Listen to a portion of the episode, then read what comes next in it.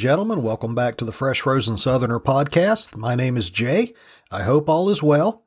I want to start out today. I got a comment from a listener. And before I get into this, there's something that I had never stopped to consider. Um, I've gotten a few comments, but nothing that I ever wanted to address on the show. I don't know if people care if I read the comments or not.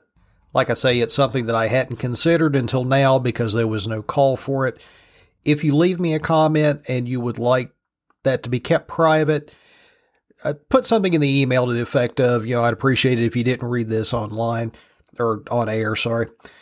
Uh, but I'm not going to give any personal information. Uh, this gentleman did not say anything as to whether or not he cared if I read it. I would assume that he's sending a comment to a podcast. He's probably not going to care, but I don't want to step on anybody's toes inadvertently.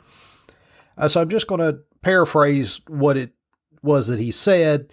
Uh, basically, it was in response to the last show I did where I was talking about Biden's gun control and executive orders. And the basis of what he was saying is, is that while he does not want to see guns banned in the country, he does not feel like some sensible legislation is an infringement on the right. And I just wanted to go a little bit more into depth on that. Number one, that's always the argument you hear. You know, we're not taking guns away, we're just changing the laws a little bit. On the face of things, that is what's happening. The problem with that argument is they're saying that now. If these get pushed through and they're not ruled in unconstitutional, three months, four months down the road, they're going to try to push some more restrictions and they're going to say the exact same thing. You know, we're not banning guns. We're just changing the laws a little bit. And they'll say that the time after that and the time after that and the time after that. And they'll just keep chipping away at it until that right is completely gone. I don't like using the term slippery slope, but that is what this is. They're not going to stop. Their goal is to get rid of guns. They won't come out and say that because they're they're going to get a big mob with torches and pitchforks calling them un American. But that is the goal. Like I said in the last show, there are effective ways to combat gun violence. And then there are ways that don't combat gun violence, but make it harder for law abiding citizens to own and bear arms. If what you say you want is to reduce gun violence, but everything you do only makes it harder for law abiding citizens to purchase a firearm, then you're lying about what your motive is. It's so easy to tell what somebody wants. Just watch what they do. It's easy to say stuff. Anybody can say that that their motivations are whatever in the world they want to say. Words are cheap. Watch what they do. That will tell you what their goal is. But I also want to talk a little bit more about the nature of rights as they pertain to the government. The government does not provide us with rights. Rights are something that I am born with. The government ostensibly is supposed to defend those rights, not try to encroach on them. But a right simply exists. It is not given to me by the government and it's up to me whether I want to exercise that right or not. The government is not supposed to have any say in that. Most politicians don't look at the rights in the first 10 amendments in that way. In fact, Joe Biden very recently was quoted as saying, Not all amendments are absolute. Well, I'm sorry, Joe, but the first 10 amendments are absolute because they very clearly state what the government is not allowed to do. And again, those rights do not come from the government in the first place. If you say that I have the right to bear arms, but we're going to put a lot of restrictions on it and we're going to regulate how and when you can exercise that right, then you have taken it from me. Because I don't need the government's permission to exercise my rights. They're simply something I have and something that I can enjoy. It is the difference between being a free individual and a subject. I'm sure a lot of people are going to think that is a bit extreme of a statement on my part. I assure you that it is not. Because at that point, what the government would be saying to me is, you have this right and you can enjoy it, subject to our approval, of course. you must have our approval before you exercise your Second Amendment rights. So I hope I clarified that a little bit for this gentleman. Uh, I appreciate the comment. Uh, thank you for listening, uh, particularly based on the fact that just from this gentleman's comments, I get the feeling that he's a Democrat. Um, I don't think he is far left simply because the people on the extremes, right and left, they don't listen to anything that will offer an opposing viewpoint. They are looking specifically for echo chambers. And the good news is that's easy to find in America today. Would use an analogy of you're standing in a hallway and there's a doorway to your right and a doorway to your left, and they both lead to echo chambers. They're just saying things from an opposite perspective. The problem for the, us in the middle is that we're not getting any information.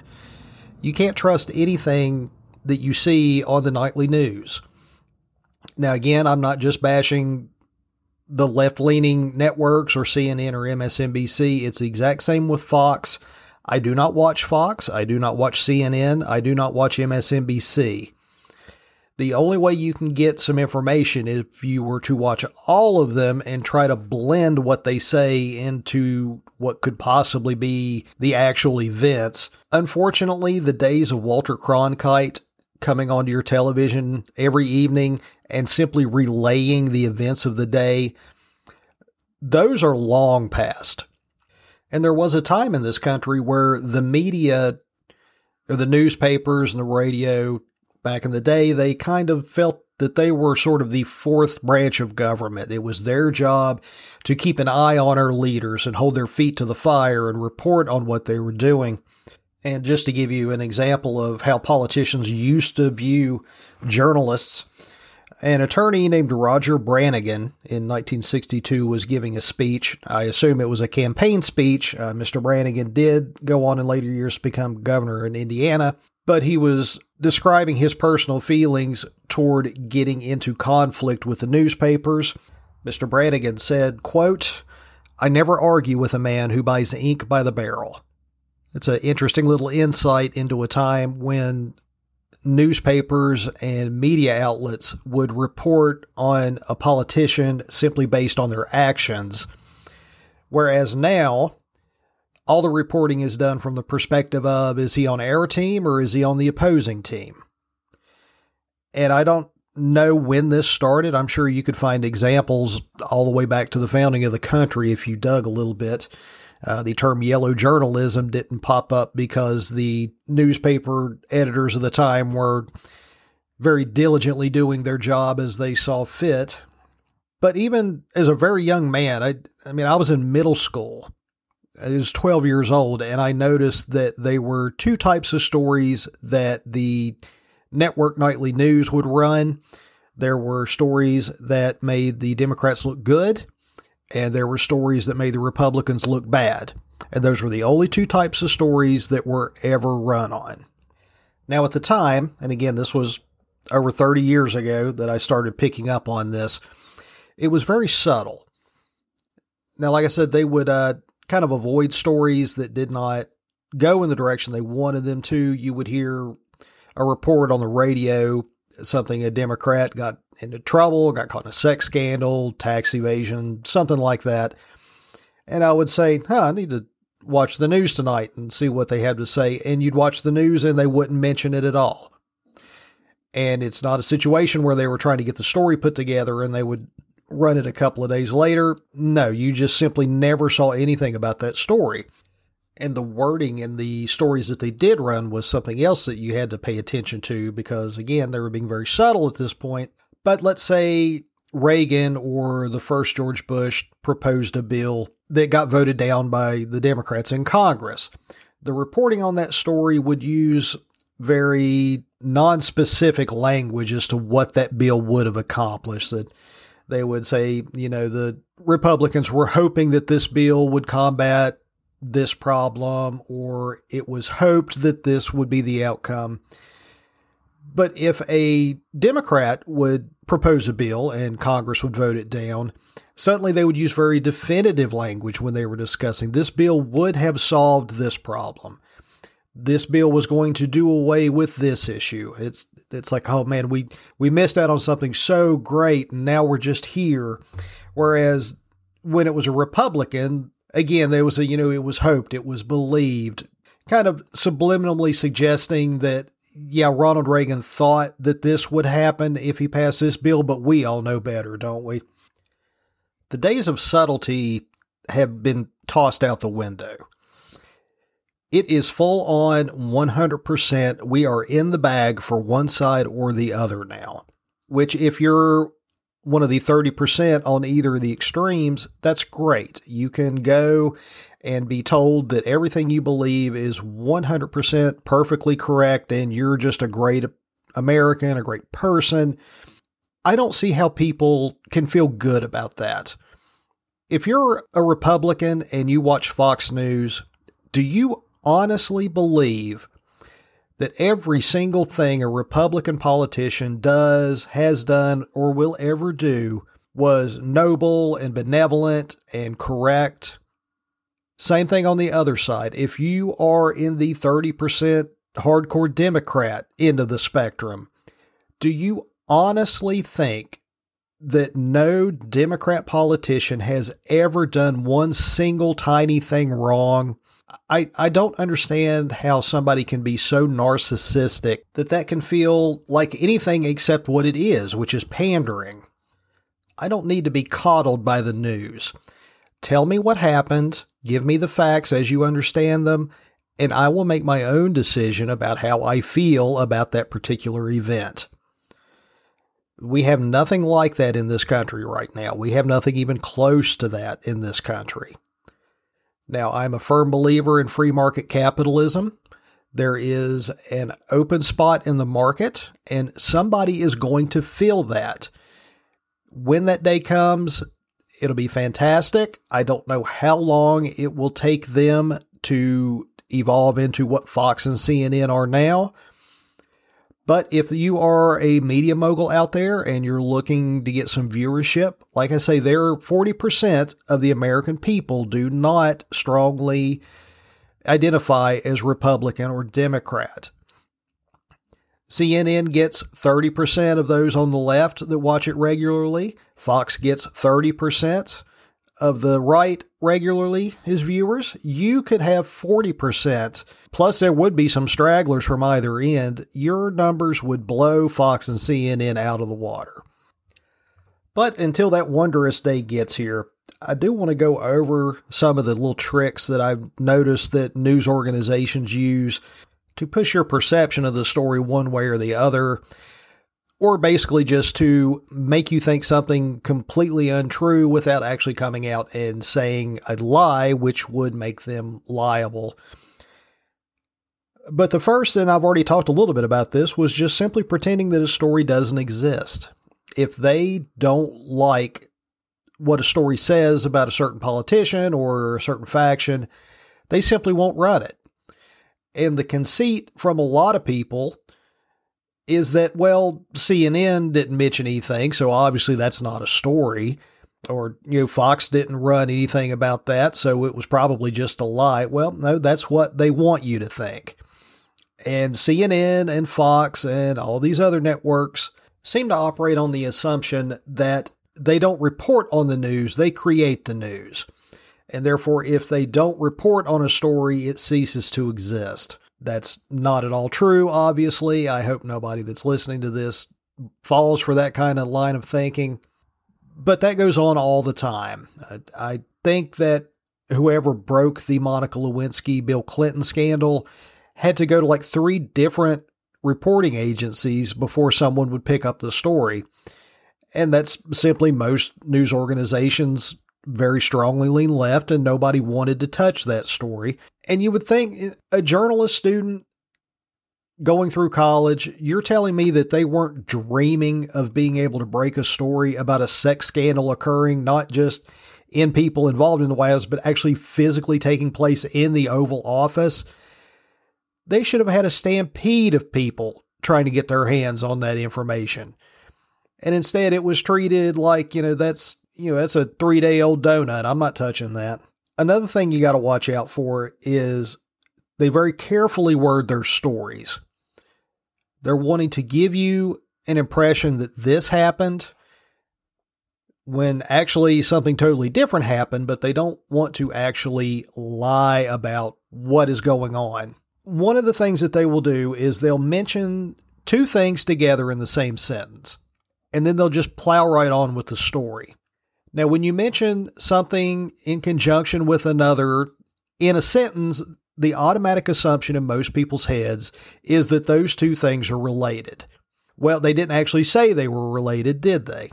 They wanted you to connect them in your brain without being, you know, nobody can come up later and say, hey, you know, you said these two things were related and it turns out they weren't. Well, they're just going to say, we never said they were related. I've got the transcript right here. I never said that those two things had anything to do with each other whatsoever.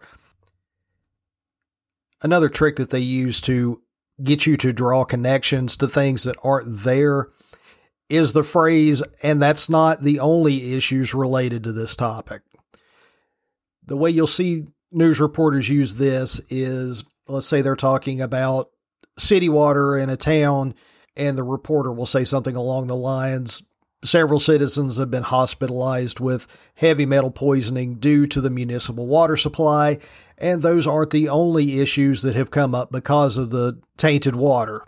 And then they'll start talking about something else, like uh, the rise of prostate cancer or something they're trying to get you to draw the conclusion that the prostate cancer and the heavy metal poisoning are both one and the same issue.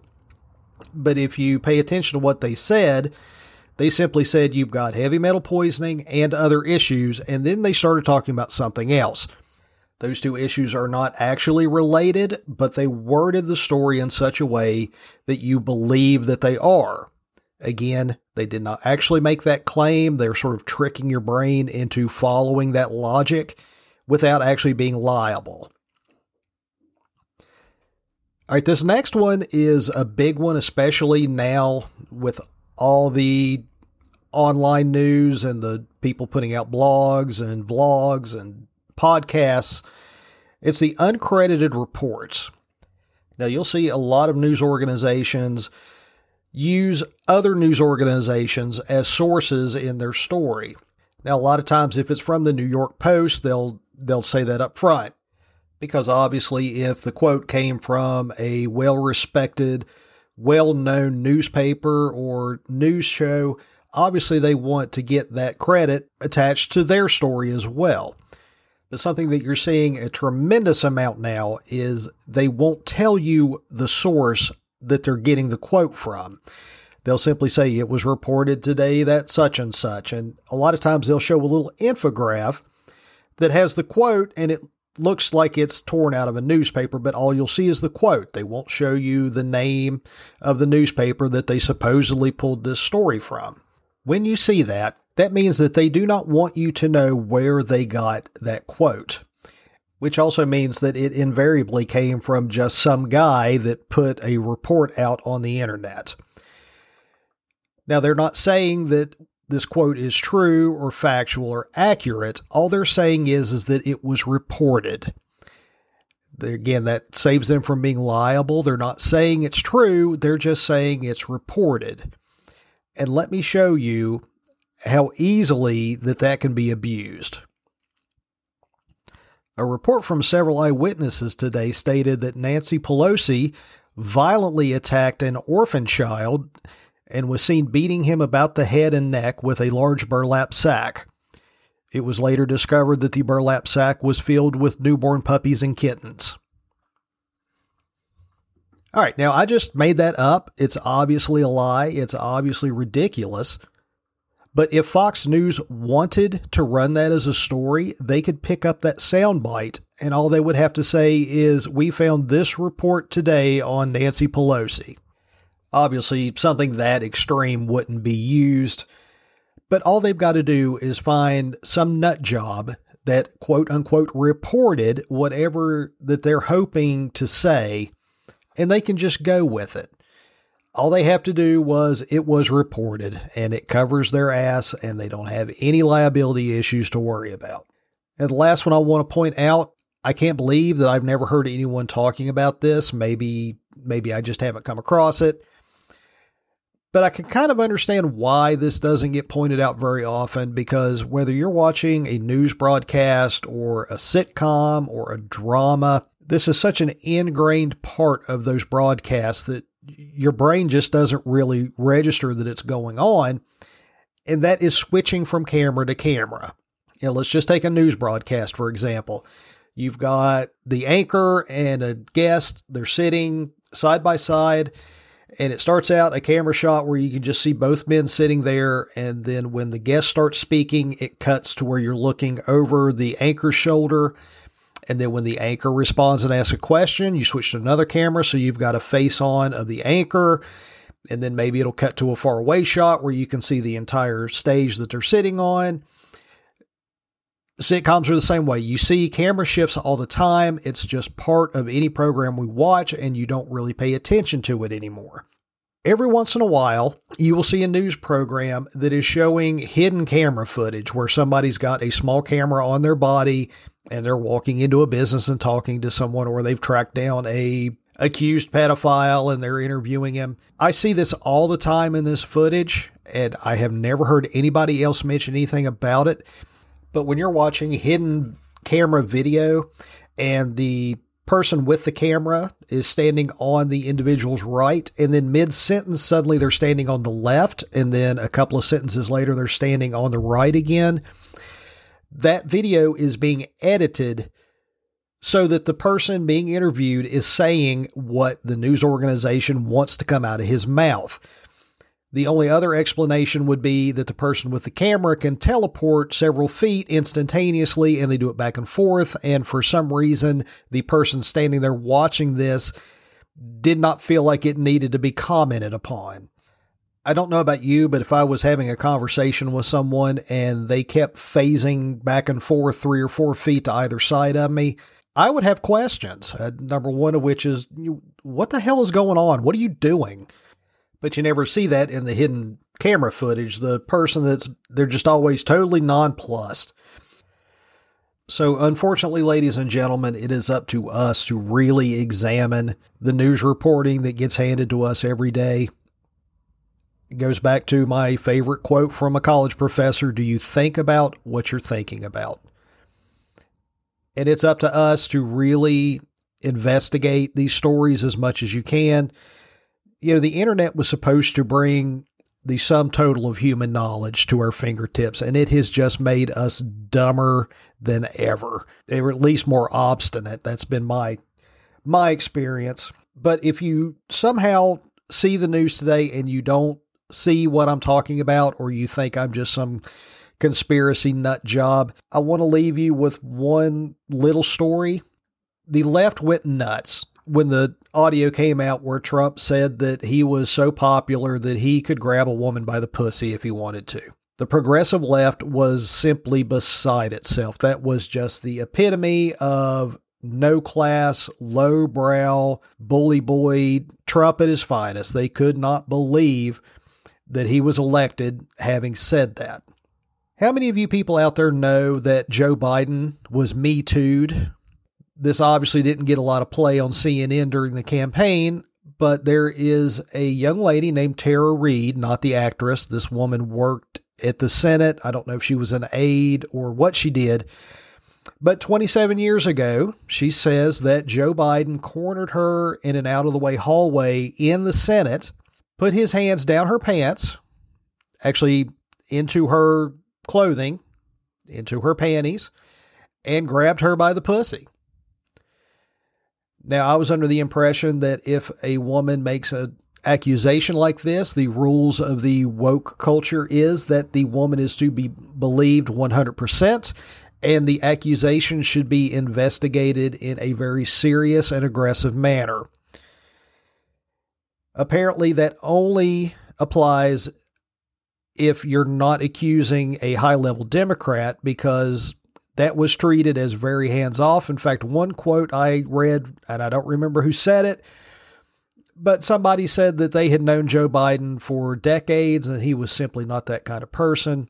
And that was treated as, oh, well, that's the end of that. We can all go about our business.